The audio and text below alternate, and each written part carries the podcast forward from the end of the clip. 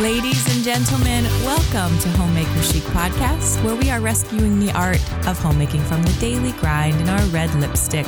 I am your host, Shay Elliott, joined by my beautiful friend, Angela Reed of Parisian Farm Girl.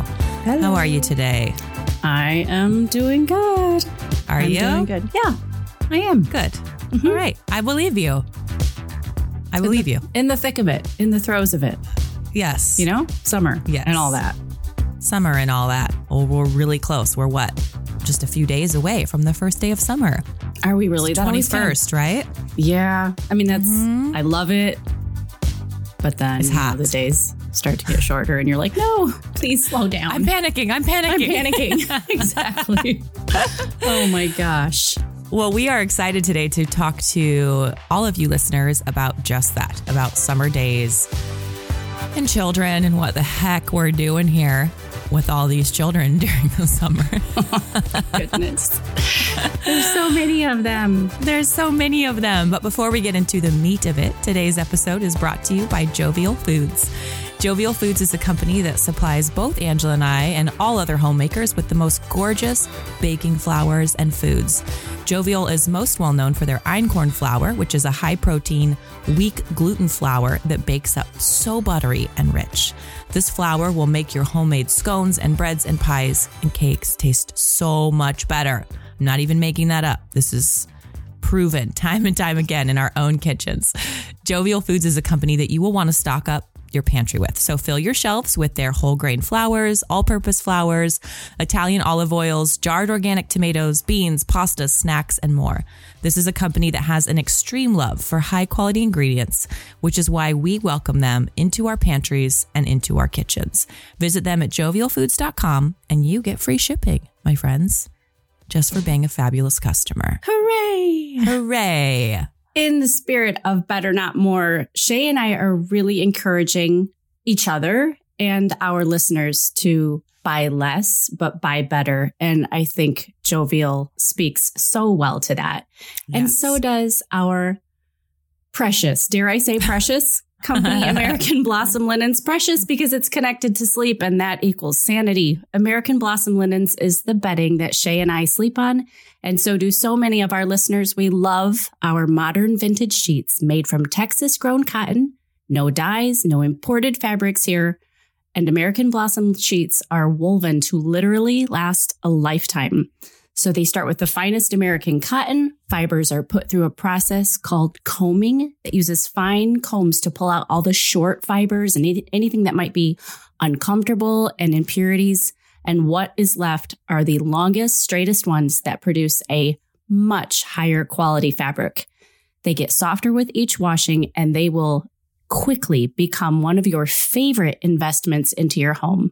So turn your home, your bedroom, into an organic chic oasis by using the promo code homemaker chic twenty and get an exclusive twenty percent off discount on your American Blossom Linens sheets just for listening to the show. American Blossom Linens dot com. We love you. Yes, we do. Uh, I have a funny story about this. Just that just happened this morning. Okay.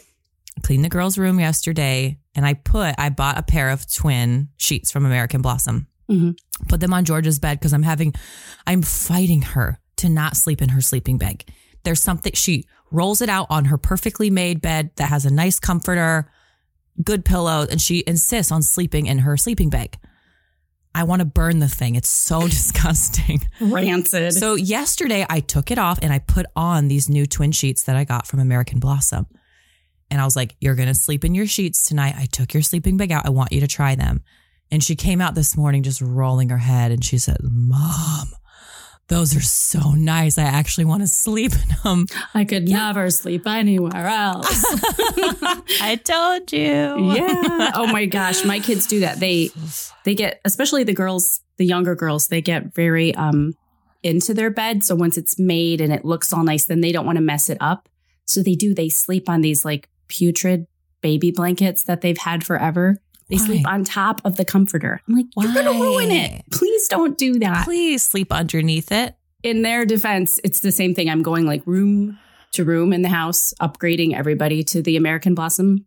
And uh, they don't have theirs yet. So I think oh. I'll convert them to actually sleeping in yeah. their bed. But then, you know, you, like they're sleeping on top. You have to make sure they're clean, really clean, because it's dirty little summertime feet.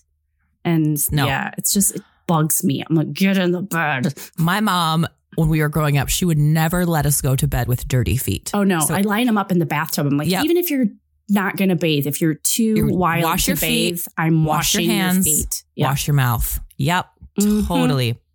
And a tick check. Well, uh, yeah, exactly. Not here. Gross. Uh, our love comment for this episode is from Instagram, and it is from Garden for Joy. Mm-hmm. This was so fitting. None of us knew when you first started this podcast that we would all end up being quarantined within a short time of it being launched. It really has been an amazing source of inspiration, laughter, encouragement, and even tears for when we needed a good cry sesh. So kudos to you ladies for being a bright spot in these troubled times. We love you and will be anxiously awaiting season two. Cheers. But guess what? We're in season We're two. We're here. It's episode two of season two. We're not and calling it Blur's Day anymore. No, that was we're fun, moving on. But we are moving on. Yes. And I, I loved this because... We did. We all found ourselves quarantined together in the launch of this podcast. It was so weird. It was like, what did it happen? Like two weeks in. Yeah, it was. And you know what? For every, I, I want you to know, we we really do read these. We appreciate these love comments because for every one of these, there's another one that's like, you're a horrible person. Go jump off a bridge. Right. Uh, wish I was joking, but I'm not. So. Thank you for sharing the love over on Homemaker Chic Podcast is our Instagram handle, as it were. And uh, we enjoy spending some time with you over there. That's a fun place to hang out. Lots it can of fun. be a fun place to hang out. Sorry. Depending on, I said it can be a fun place to hang out. Another fun place to hang out is over on Patreon with us. And that is where we show each other lots of love. We have some fun new things for our patrons uh, this season. From last new, season. From last season, because we finally yes. got around to it. You know, we have a new um, printable pit list for you. And mm. Shay has graciously shared with us her chore chart that you color can use. Color-coded, ladies. It's color-coded. It's color-coded with check boxes. Yeah. Oh, yeah. So you can join Patreon and you can be a part of the show for five dollars a month or ten dollars a month. You show your love. We show ours with digital copies of our cookbooks. We have a monthly party where we yep. hang out with our fangirls on a Zoom call. And I would like to let them know, those ladies that were with us last month, they were asking about Discord. They want a place where Mm. they can all hang out as fellow homemakers, and my son, Aiden, is going to get us all hooked up with that. So that will be a new perk on Patreon where you can just have a running conversation with all your fellow homemakers, and Shay and I will pop oh, in occasionally, and it's going to be lots of fun. We'll have uh, we'll have a good time. Yes. How fun. Yeah. Shay, um, yes. in that vein, as you say, I think we need to have a little good time right now. And okay. cue our new cue wine music. Cue the wine cue music. Cue the wine music. Dancing.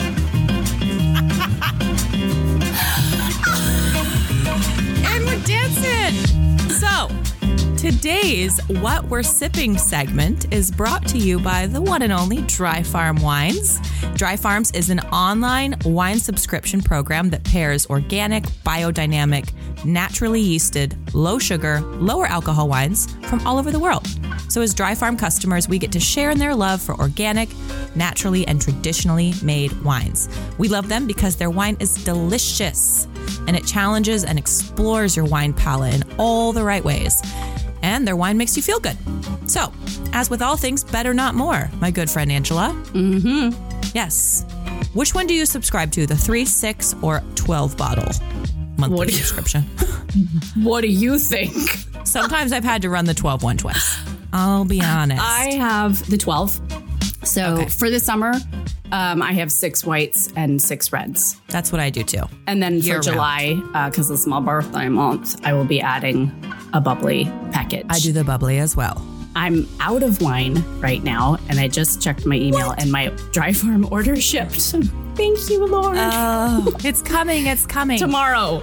If you would like to try Dry Farm Wines, check out the link in the show notes uh, below this episode, because we have a special link for you down there. Well, I am not out of wine. What are you so, sipping, Shay?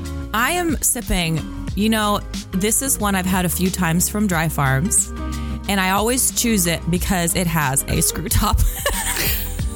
So you can open it with your garden gloves on. When I just can't be bothered to find the wine cork because it's been a heck of a day outside uh, when I just need something, you know, super fast. Well, and this is a good reach for anyway, because this is a Heitlinger Riesling.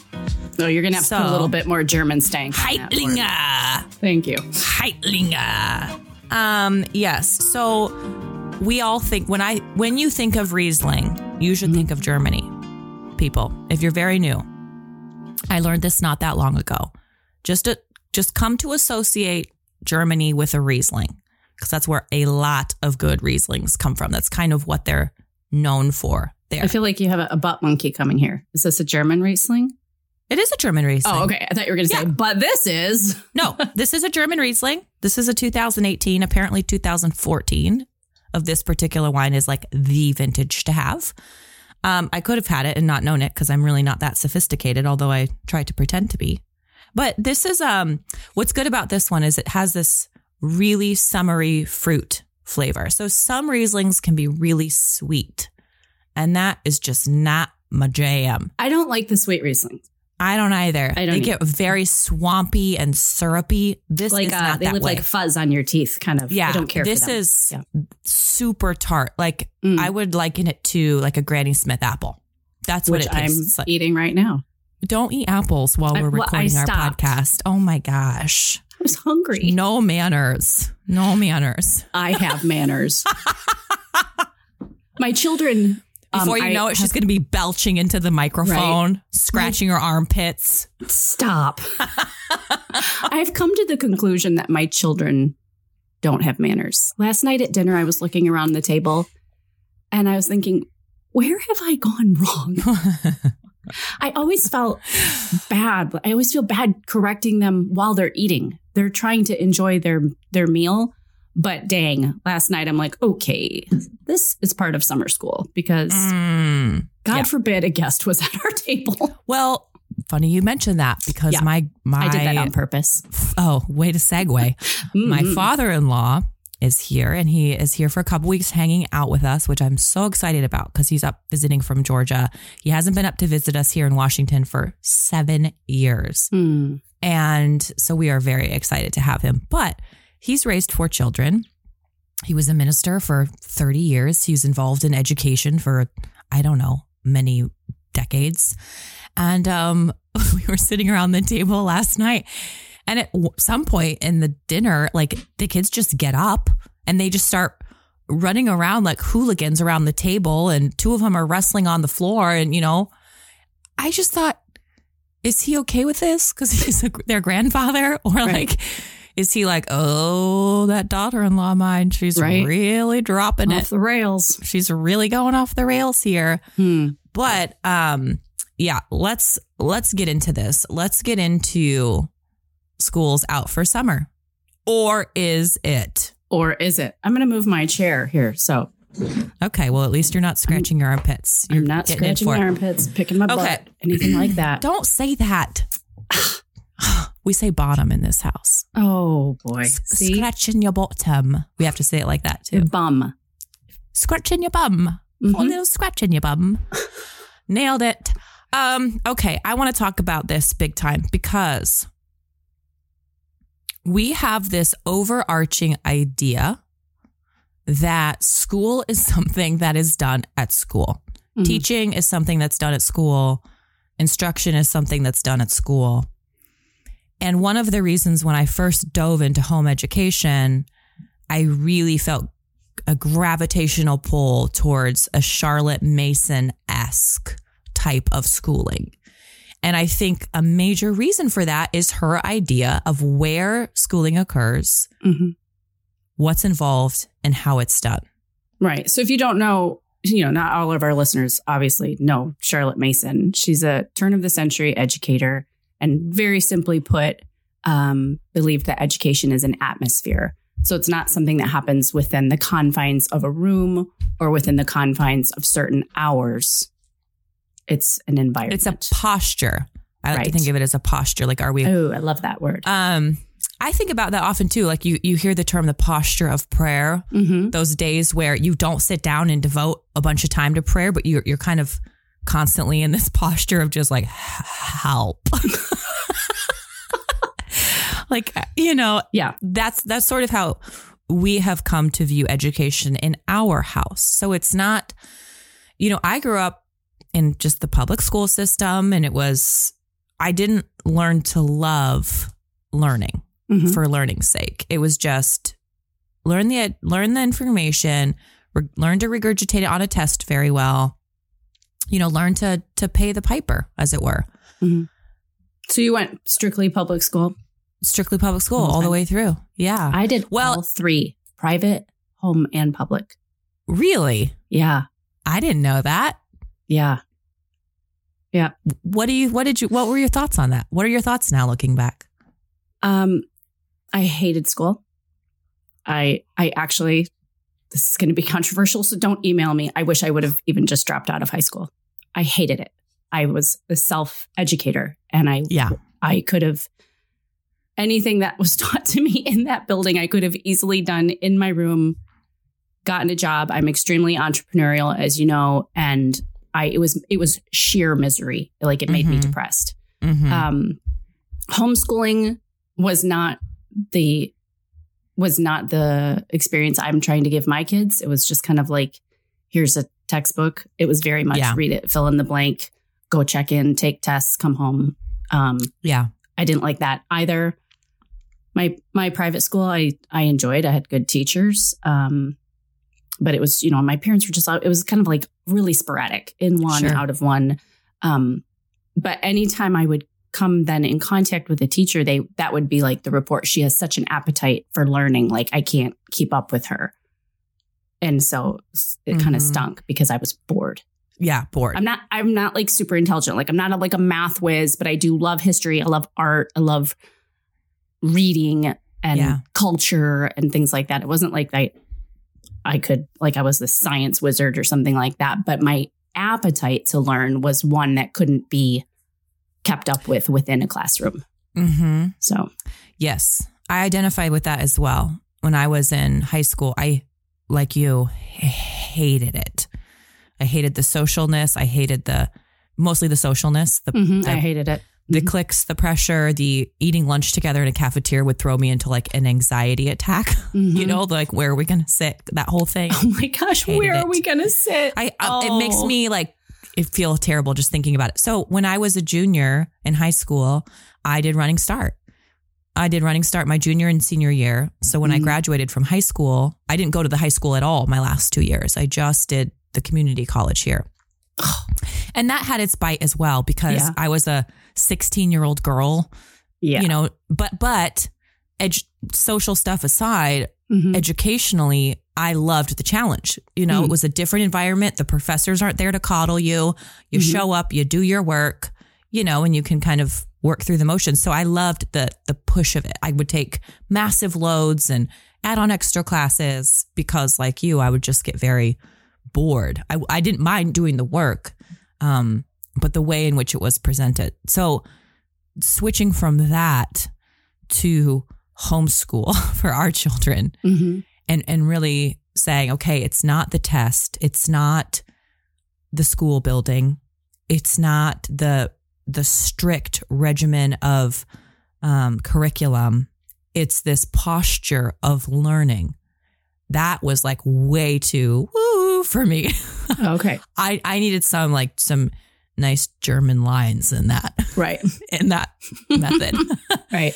So when I first was introduced to Charlotte Mason, and she's like, go outside and, and look at the birds and, you know, sit down and do some watercolor. And I'm like, come on, lady, we got stuff to do here. But mm. the Lord likes to soften our hearts towards things. And this mm-hmm. was definitely one of those things. And since we've sort of dove into this as a family, it makes something like the idea of, you know, air quotes here, summer school. Yeah. Uh, A, doable, and, and B, exciting, really, because you're fostering this rich environment. So what's, what does that kind of look like for your family? I know we're kind of diff, we differ on this a little. Yeah. Just, well, we just, we just sort of wrapped up, petered out, however you want to put it. Um, the, There was no the, blazing across the finish line. Oh, no, no. I, I marvel at other homeschool moms. They're like, we're going to double up for the last six weeks. And we're going to be, I'm like, wow. We're going to throw a big party. That's cool. Because I don't, and I don't know if maybe I don't have that like beginning. And I mean, there's definitely a beginning, but because of like what we're talking about today, like just this, the education is continuing for the summer, but it's just taking on a little bit less kitchen table structure. A little different form. For sure. So there's a whole lot of nature and art and music. Somebody is always okay, playing the wait, piano. Like wait. There's a lot of stuff going on here. You gotta, yeah, let's hold, yeah. hold on, hold on. Okay. Let's take, uh, let's take art. Mm-hmm. What does art look like for you guys in summer school? Uh, we need a better out. word. We need a better I word know. than yeah, summer school. I mean, it, it's. Summer learning. Can we just summer, summer learning? learning? Sure. Okay. Everything is out and accessible. So, um, Monet style. Yeah. I, I made a, my, I have a, blessed to have this greenhouse space and I don't need all of it. So I turned half of it into what I call my studio. So I have easels and watercolor brushes and pots and little bowls with paints in them and stacks of paper. And, um, I put a table out there for the kids. I would prefer that they did their art in the schoolroom, but I understand they're like me. They want to look at the garden while they're mm-hmm. painting, you know? Um, so they, everything's available and yes. all they have to do is clean up after themselves, which is a lesson mm-hmm. in its own. Yes. But, um, I got to tell you, it's fascinating. Just giving them that open door and saying, this is what you can do. Here's yep. some books. Here's some inspiration. Here's a garden. Here's a dead butterfly. The pieces of art that I find laying around the house yes. are amazing. They move my heart when I see that they attempted like perspective. Mm-hmm. Oh my gosh. Mm-hmm. I'm I like that. That's a big deal. It is to, to be able to take something in your mind and put it down on paper or duplicate something that that isn't just something that's art for art's sake, you know, being able to replicate something, duplicate something, that that's going to come in handy in so many other areas. I think it's just so easy with education to think this is this and that is that, and everything is compartmentalized. And what I try to do is keep it free flowing. Right. Uh, not, right. Not weird, just not compartmentalized. Just a little, a little looser, a little mm-hmm. looser on that. Yeah. Yeah. We do a very similar thing with art. Watercolors is our choice of medium mm-hmm. for right now because the kids would get out of control if we were to bring out acrylics or something. No oh way. I know. No way. Because we can still buy the little kids, you know, the, just the regular little watercolor palettes from right.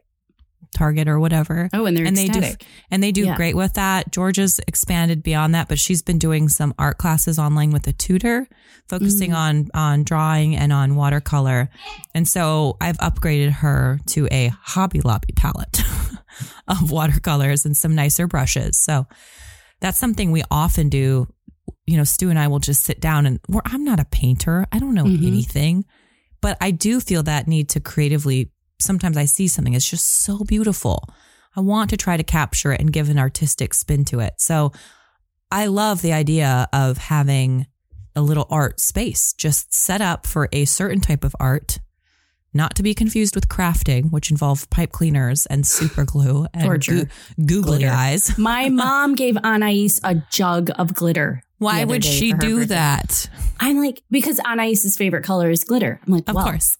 Thanks, Mom. It's yeah. like this big.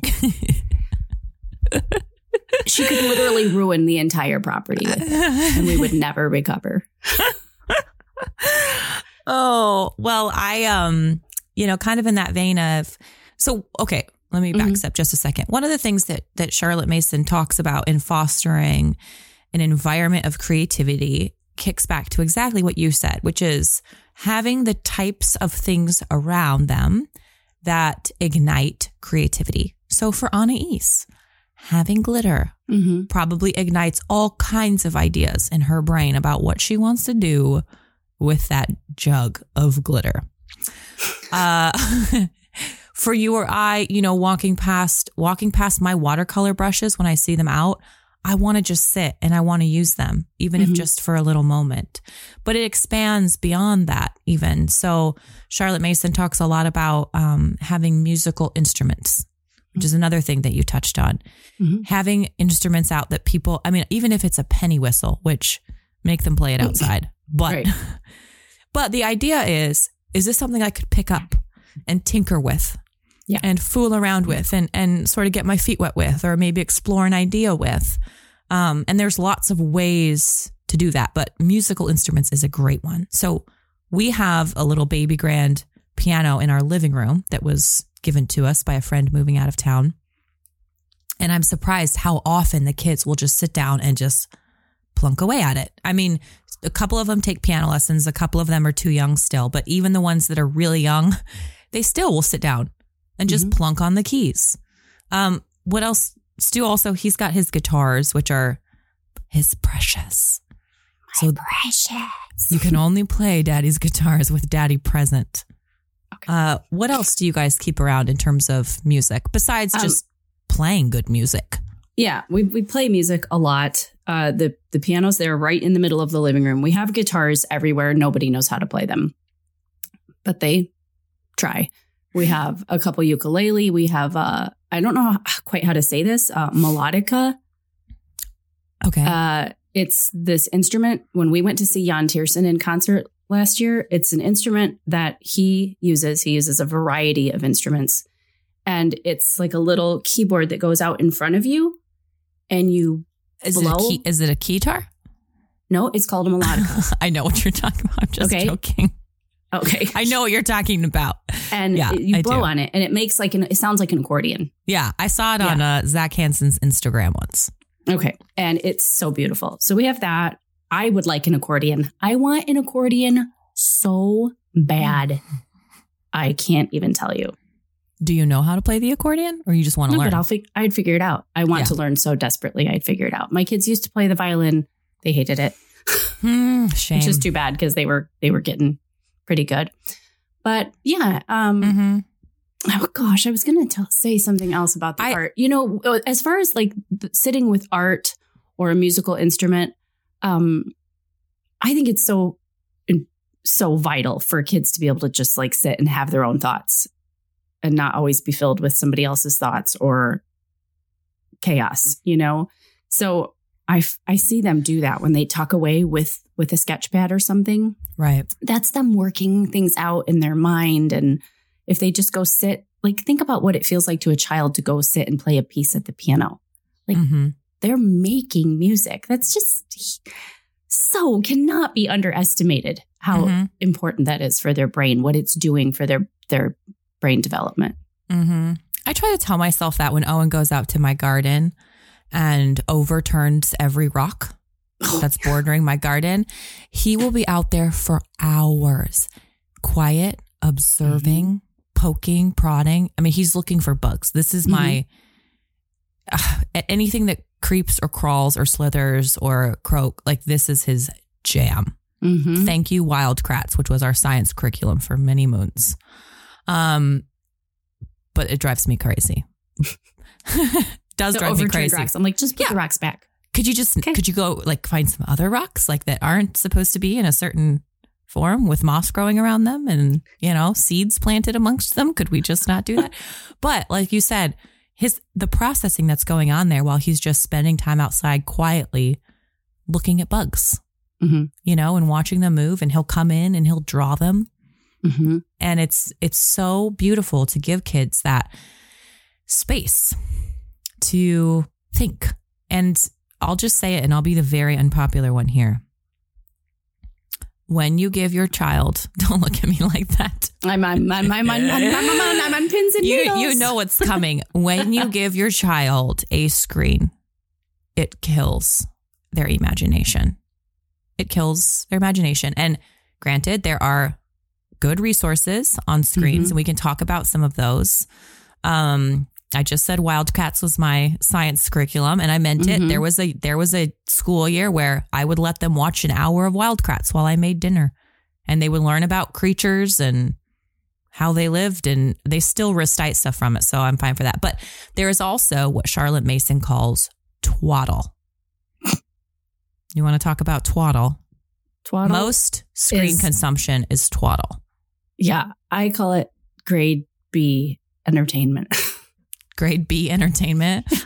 I like twaddle better. Twaddle is good. Okay, like here's my snobby example of twaddle. Vintage Thomas the Train episodes, good. Modern bod- episodes of Thomas the Train, all jacked up and animated, que- squeaky voices and horrible, twaddle. The Vintage way Mickey Mouse Club, good. Yes. Modern Mickey Mouse Club with glaring colors that gives your child a headache and makes mom want to kill herself, twaddle. Like, yeah. Um, I don't think that was quite Charlotte Mason's definition. I'm just telling you. Um, it is here, okay, so here's bad. an example. Here would yeah. be an example. I there is there is twaddle in our home for sure. Um, Nancy Drew books. They get okay. they start good. They get a little twaddly. Um, the newer not, ones, or? Not really. Just uh, when we say twaddle, something that's not enriching to the minds. Mm-hmm. It's just. It's like white bread. Okay. It does its job, but like it's not super great. Right. Okay. So the first Nancy Drew books start out really great. And there's these, these mysteries and problem solving. Mm-hmm. And then as they go on, because there's a lot of them, it gets there's a little a lot. It gets a little like romancy and emotional tweeny drama kind of stuff. Yeah. Uh, I remember Ami Lee complaining about that. She's like, look, we went from like mysteries in Scotland to like yeah, boyfriendy stuff, you know? Yeah. Just not quite enriching in the same way. Mm-hmm. But we keep the Nancy Drew catalog on our shelves. I think Georgia's read them twice. Mm-hmm. Um, and, you know, I think that there's there is a place for some of that. But on the whole, uh, twaddle. It doesn't stretch your children's mind. It doesn't enrich it. So even if you are going to put a screen in front of the kids, which let's be honest, we do. We do. Right. Um, what is going in? And I think that especially like we're talking about summer, summer school, quote unquote. Um, if we're going to involve screens, what's a good way to do that? We um, should we should we should my, explore that idea. Yeah. My kids love documentaries. Like, okay, like what love. Kind? Like uh, nature documentaries? Nature. Where the killer whale like, like breaches onto the shore and grabs the seal and explodes it in blood? Mm, sure. Have you seen those? It's disgusting. No, I'll pass. Pops it like a crouton. They, yep. Uh, they like, they like bug ones. You know, what's that? There used to be some bug show that they watched. Killing... Killer creatures or something. I don't okay, know what it was. Yeah. They, they loved that. Yes. They love they love the history ones. Like like they watch like Romanov. Mm-hmm. Mm-hmm. The Romanov dynasty. But that's that's you a know, perfect example yeah. of something that, you know, you get they get their screen time, you get your quiet time, mm-hmm. making dinner, whatever, being out in the garden. But it's not dumbifying, for lack of a better word, their minds. Right. I use um, Crash Course History on YouTube to... Yes. I don't use it like as an intro. I use it to back up what I've already said. Do you, do you know uh-huh. what I mean? Yep. So if I, I introduce a, something that happened in history or something, then we'll refer to Crash Course History. Sure. And they're fun. And they've like Get Crash little, Course yeah. Science and... Yeah. yeah. Yeah. I think that's a that's a good idea. But on the whole, when I think about summer, I think about just things a little bit more... unstructured, mm-hmm. which just leaves space for so much more creative creative activity. So um, my charge to myself and and what I would encourage the charge to the listeners would be is just to to not rely on the screen, because, you know, the things that kids do that irritate us, like mm-hmm. bicker with each other mm-hmm. or fight or poke and prod each other. And, you know, and by the end, they're just kind of at each other's throats. Are these yeah. just my children or no? Oh, no. Okay. Did you hear okay. me growl? for for our family, my experience and grievously has been the more screen time that they have, the worse those traits get. Oh, yeah. In them. It's just it just rots their so character. I don't know how it I don't know how character. it happens. It's like clockwork. Yes. Mm-hmm. So it can be this double-edged sword because you feel like, oh, okay, I just need a minute. Mm-hmm. You know, I'm going to just give them this little special treat. And then what happens is you actually end up creating more of the things you don't want to be around. Right. So it, it it it's like this self-fulfilling prophecy kind of a thing. Yeah. I, um, I usually, I mean, they watch movies in the evening in the summer. That's, you know, they're on a Harry Potter bender. They listen to the books during the day and then mm-hmm. watch the movies in the evening, which is okay with me because I'm pooped and I'm watching The Durrells of Corfu. So like, good. Like a binge watcher. Um, but yeah, but otherwise, you know, maybe a couple times a week, I will, they'll ask if they can watch Andy. And it's usually while I'm trying to make dinner, Andy, uh, Andy Griffith. And I'm fine with that because there's really good really good character traits and stories, and they laugh and giggle. And I like for them to see something that's a little bit more simple and old fashioned, but that's usually the extent, you know, it's not winter time mm-hmm. where you're, there's a lot of screen temptation going on. So yes, yes, a little bit different. And I try to keep them supplied with like, like, you know, outside of art supplies, you know, I'm, I'm always like, do you get, who needs a fishing pole? Whose fishing pole is broken? You need a bucket. Uh-huh. You need mm-hmm. a, a, a bicycle, a sheet to make a tent in the yard. You know, like, what do you yeah. need? You yeah. know? So, yeah. Well, I, uh, I took one for the team the other day and oh, no. I taught Georgia how to crochet. Okay. And if any, if any of you, uh, have a particularly strong-willed child who knows everything. You know how challenging it can be to teach them something new. Mm-hmm. And so it was one of those things I just sort of, I buried my heels in. I was like, I'm going to, I'm going to do this. I want her to have this skill. I know that I am a much happier uh, and more enjoyable person to be around when my hands can be busy. I'm not an idle hands person. I'm not like a sit still and ponder life kind of a person. Mm-hmm. George is not either. So I went to this antique store and got this. Uh, do you remember the sewing baskets they used to have? I have one from my great grandmother. I'd never seen another one. But they're like fabric sides with a wooden frame around it and they fold up. Do you know what I'm talking about? No. I'll post a picture on Instagram so people okay, can yeah, see. But do. I've never seen one like that. I found one in an antique store and it was full of just old lady yarns. Oh, like, yeah. You know, this and that. All kinds of stuff. Get, got her a crochet needle and we sat down and we YouTubed it because sometimes instruction can be better coming from somebody else. Mm-hmm. I taught her the basics. We backed it up with YouTube. And uh, before long, she was making scarves and um, she's working through a cotton ball of yarn right now to make dishcloths. And um, I ordered her this crocheted animal book from Amazon. Oh, yeah. My girls have that one. They yeah. love it. Yeah. So that she can, you know, having a, she loves to give gifts to people. She's mm-hmm. just so sweet in that. And so she wants to make, you know, crocheted animals for all of her friends. But, you know, we talked about having things around that foster creativity, stuff to do when you're not quite sure what to do with your kids, mm-hmm. um, when it's really, really hot outside and you can't really be outside or can't be swimming somewhere. Um, crocheting and knitting and sewing are all really, really good things to set your children on, boys or girls. Um, right. Stu was taught to crochet when he was a young boy. I wasn't taught how to do either. I taught myself later in life, but my friend Natalie, in sort of recognizing this the same thing over the summer, has started a sewing club. Oh, cool. And this is such a fun idea for any of you who do know how to sew or know somebody who knows how to sew. It's, you know, tween age girls from our church. Mm-hmm. We go to Natalie's twice a month and every girl, what's the old uh, Susie Sunbonnet? The old quilt with the little girl that has the big bonnet over her head. You would recognize Ho- it if Holly you saw Hobby? It. No, her name's Susie Sunbonnet. Oh, okay.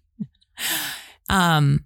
Anyway, so you cut it out. You They choose their fabrics. They cut it out. They stick it on and then they learn to blanket stitch. So every girl's learning how to thread needles and do these different types of stitch. The best part about this is the first day they learn the stitch, they come home with their homework, you know, to to practice their stitching. Mm-hmm. Twice, Georgia sewed her patch to her pants because she was so focused on getting the stitch right that she had it sitting on her lap, and she would, you know, she was being so careful, and uh, I had to cut it off of her jeans, and she had to start over twice. Oh my gosh, that is so funny. But great things, great it things is. For your girls to know, skills yep. that they can take on into their life, something to do with their hands mm-hmm. so that they don't poke their brother in the eye. Here, I was just going to tell you, you just said poke your brother in the eye. All my children carry a knife. They do. They all carry a knife. And it's so cute because they always have it. Do you have your knife? Do you have your knife? I lost mine, but they, they always have one, and it always comes in handy. And uh, they don't poke each other with it. They're actually very responsible, which is shocking. But I came around the corner outside uh, day before yesterday, and Ami Lee was sitting on the stoop and was whittling knitting needles for herself. There you go. So she went into the woods and found two perfect sticks, and she whittled them into like razor sharp knitting needles, and she's making a scarf. And fabulous. That is so freaking fabulous. Cool. Okay. I don't know if I can stand it. Let's, and they're going to, they, they, I told them, I'm like, we will get out the sewing machine. I know it's been a few months, but we'll get it out. We'll make some skirts for the summer. And, yes. you know, maybe Juju can learn how to make shorts or something like that. But um, there is something about the fabric, because that is so interesting to children. You know, we have the iron on things and they do the stitching. Um, you know, like I, they iron on like a tea towel or a pillowcase or something. Or if their jeans wear out, I will give them a swatch of fabric and they'll make like cute patches. Mm-hmm. They'll stitch them on themselves. Mm-hmm. Yeah, so cute. It's darling. I, I don't really know how to do that stuff that well. And I would love to learn, but I'm just not sure I can take on another hobby right now. Yeah, but I if can't I knit did, or crochet, but I can sew. It would, I would yeah. be, see, I can do those, can't sew. I would love yeah. to be able to sew, to be able to make um, some of those things. But I had a point and then I lost it. Oh, oh did, I, yes. did I eat it? No, it's okay. I'll say Amélie whittling knitting needles. I know some listener out there is going, shut up. You guys are stupid. That's not what my kids do. That's not what they want to do. That's yeah. not how they would react to having free time. Right. Uh, so you don't even know what you're talking about. Fair enough. Fair enough. Yep. So let's talk a bit about um, how you get your kids to to that place where they can do that. Because I think the misconception is that they came out of the womb like this. Mm-hmm. Um, they did not. It takes lots of great mom neglect and pushing them outside for kids yeah. to to be able to foster this creativity. And I mean, I I'm joking, obviously, but but also kids have to have space and they have to have training. Like you actually have to train them to be wild or creative or content outside. Yeah, a bit, I think so. And you know, your the natural inclination is our everyone's natural inclination is laziness. You know, it's that's just easier. Everybody, it's we're geared up to take the easy way out for for the most part, mm-hmm. and and structure too. Like it's easier for us to say, okay, kid, from this time to this time, you have gym- gymnastics. From this time to yeah. this time, you can have T V time. From this time, then we have a play date, and you know, right. Right. That's, so I, that's almost easier. You know, sadly, mom and dad have to set an example and be interesting people themselves. What? You know, seriously, if if if mom and dad have the T V on blaring in the background twenty-four seven, what do you expect? You know, and if, or don't have hobbies or or don't, you know, my create my kids come around the corner and find us doing things, and then that's where we have to pause and go and tuck them under our arm and say, okay, here's how you do this. And they develop an interest and they go off on their own and do it themselves. It's not, I mean, not that you have to teach a kid to be a, a seven year old boy to be interested in bugs, but mm-hmm. as parents, we really do have to set an example. This isn't like, well, you have to quiet magical quiet their environment happens. enough to the point yeah. where they would find bugs interesting. Yeah. And, you know and give I mean? them the jars. And, you yeah. know, it, it does take some sacrifice on mom's part. You got to take a few minutes and nail holes into the top of a ball jar so he can collect them, or make sure that he has a butterfly net, or, you know, we've got mm-hmm. cocoons in our house. Like mm-hmm. it's, it's mm-hmm. there's always something hanging from a branch ready to hatch or, mm-hmm.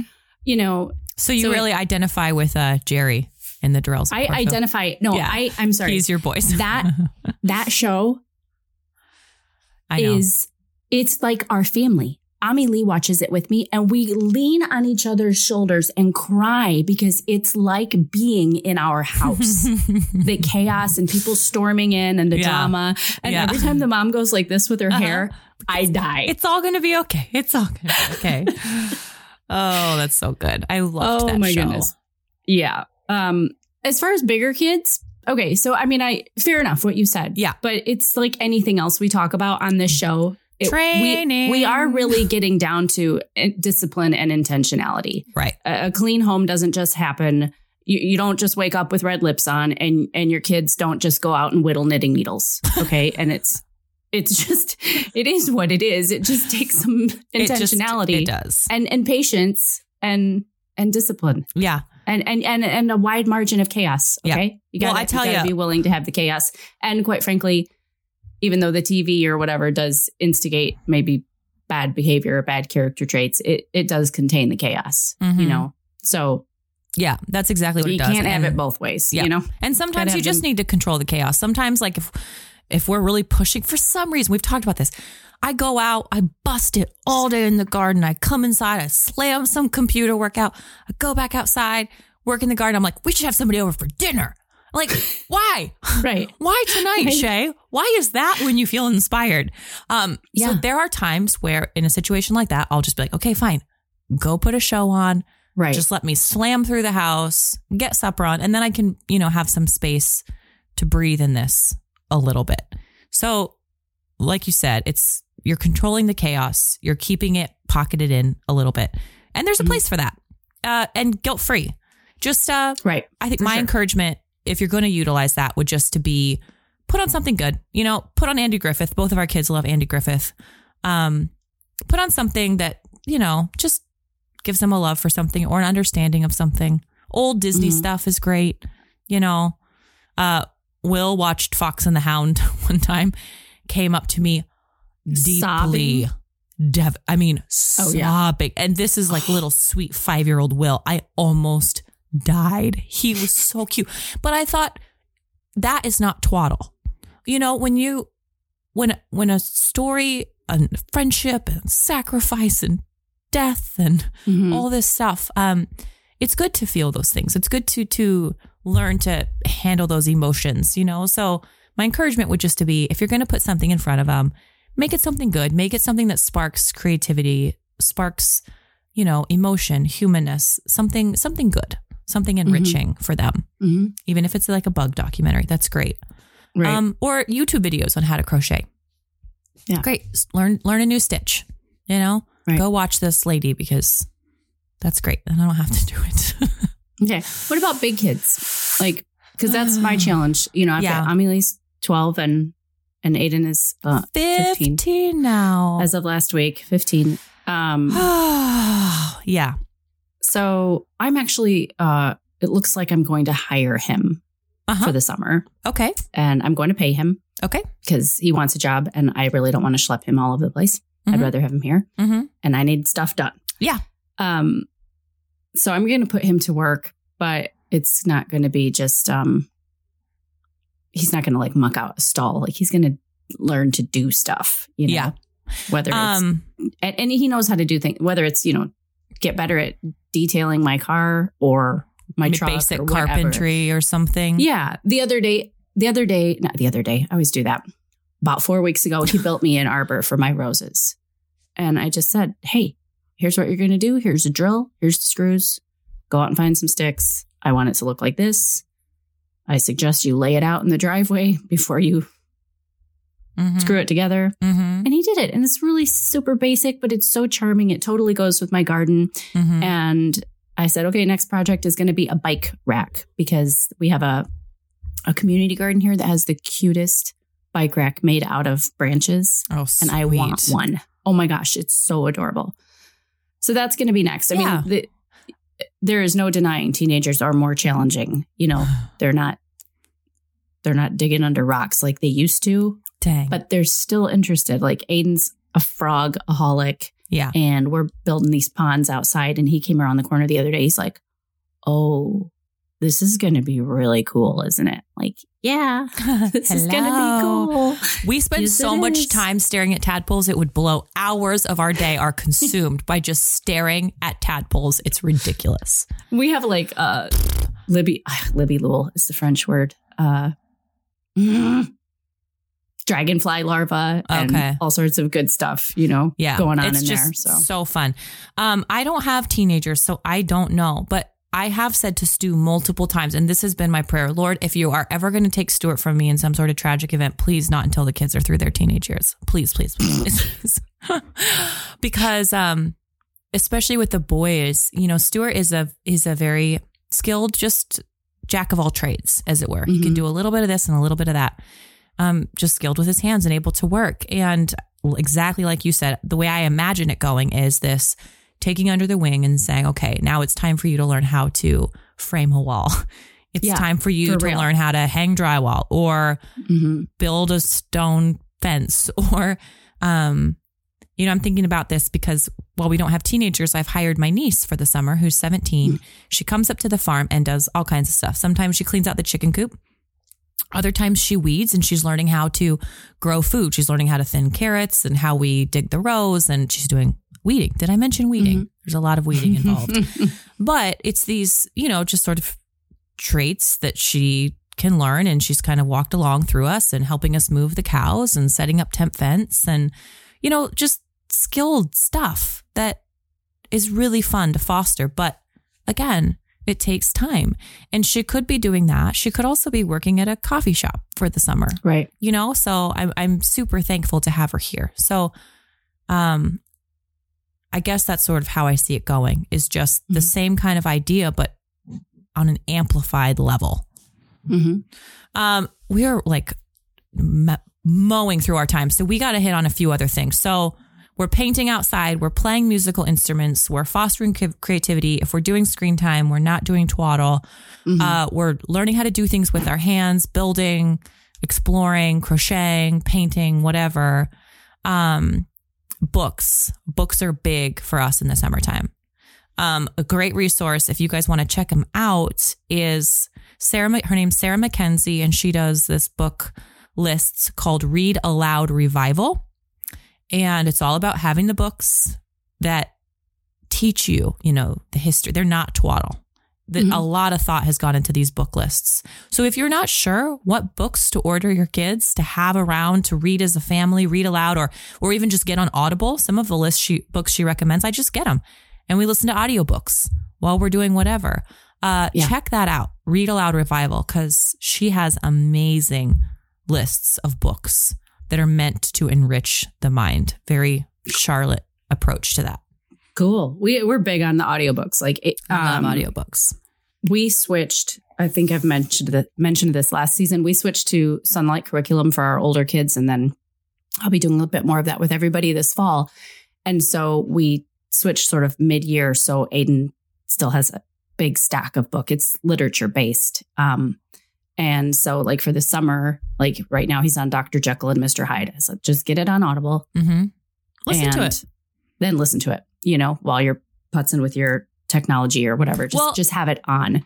And that actually Juju's brings up always, a good point, because for people like Aiden who don't like to sit still, I'm right. the same way. That's why I'm not a good reader.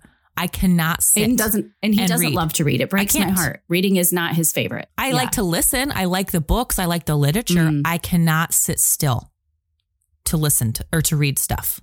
Okay. So when you listen, you can be whittling wood or knitting mm-hmm. or, you know, doing something with your hands. It's such a good resource for kids like that. Right. Right. So we do the kids listen to a lot of audiobooks. That's good. That's definitely going to be a thing this year. And then we're right around the corner. You know, speaking of bugs, we are a monarch family. And that's a big deal for us. And so we're right around the corner from monarch season. And it's kind of this whole family thing. The kids have contests on who can launch the most monarchs, and they grow on the milkweed uh, on the roadside. You know, that's where they lay their eggs. And what what they do here in Door County is it's kind of like a big, even community effort, is before they do the second mowing, everybody goes and gets all the eggs off the milkweed and takes them home to to grow these monarchs. And it's mm, really that's cool. Awesome. It's really cool. So we have them, like, they'll be hanging in the greenhouse, and then the kids are always watching to see when one is going to emerge, and we take it outside and we have mm-hmm. a launching and oh, it flies so off. Good. It's just like so cool. And it's really become, we started back in Illinois, and it's really become a, a tradition. Yeah. And what's cool, like here, it's a community supported tradition. It's a thing. People, people do it. People love their and monarchs. They love their monarchs. And well, if that, they find like a dead one or one that didn't make it, everybody's sad. Mm-hmm. Um, then we bring it inside and we like press it in my flower book, or the kids paint it or mm-hmm. whatever. Um, I wonder if our listeners have any feedback on these books. I'm thinking for smaller kids, but I saw them on Instagram the other day, and they're called the Tuttle Twins. And hmm. it's I don't think I've ever heard of them. It's, you know, they're they're advertised as concepts that aren't taught in school anymore. And it's just um, like there's one on entrepreneurship, entrepreneurship, one easy on for you inflation, to say. Ex- seriously, inflation, economics, kindness, critical thinking. Um, just like, look, I'm slightly intrigued for, yeah. for the younger ones. I like to have just stacks of books in a series that they can just sit around and big time mill through, big you time. know? Mm-hmm. So we keep a lot of coffee table books around for that reason. So it could be on sharks or, you know, oh, yeah. insects, or I, I saw this one I really wanted to order. It was like, you know, dresses in the eighteenth century. And it was just these really beautiful images drawn, obviously. Um, mm-hmm. And I thought even that, having books around like that to just mill through, poke around. Yeah, in. I have, we, we have a lot of coffee, like. Yeah. A big honking one on the history of fashion. The girls love to go through. Yeah. And we go to the libraries, and, you know, those, um, I don't know if they're Usborne or whatever, those white encyclopedia books that mm-hmm. like sharks, mm-hmm. Mm-hmm. The, you oh. know, the Titanic, whatever, totally. whatever. Like I buy those every time I see them. And yeah. they're just everywhere. Yep. Those are so. so great. And it just goes back to having things around. Um, a big one we rely on in the summer too is Legos and puzzles. Again, something busy to do with your hands, something mm-hmm. that sparks creativity, something constructive, um, something quiet that can be done in a group. It can be done by yourself, you know, all of those things. So, yeah, oh, we're a big Lego, Lego family, huge Lego family. We're getting I there. hate puzzles, but I know you guys love puzzles. I don't like keeping track of them. I don't like them. Alas, here we are. mm-hmm. um, I wanted to tell you this, too. As far as keeping them busy with responsibilities, I I think maybe we talked about in another episode about every child picking a room in the house. And this is what I did for summer. I gave I gave them the choice of two rooms or a garden bed, or two garden beds and a room. There you go. So it's pretty cool. Like you see them go out and they're waiting. They're checking on their bed. Yeah. You know, one has the radishes. One has the lettuce. There you go. And it makes my load a little bit lighter, and it gives them some stake in the game as far as the food. Mm-hmm. Sure. Production and consumption. And the process and, and the education that goes along yeah. with growing crops. And yeah. Yeah. So that's been I love a great that. way to uh, keep the house clean. Well, and, and just in garden season, and keep a, a handle on all the weeding and yeah. all the things out there, you know, and part of that just kicks back to trusting this, this process and kind of how we started this episode, that education is not just something that happens in school time. Right. It's your kids learning how to identify weeds, uh, learning mm-hmm. how to grow food, learning how to have responsibility when it comes to keeping a room cleaned, you know, all of those things. Everything we've talked about today, it all fosters that idea of we want lifelong learners. We want, you know, good citizens. We want contributors. We want creators.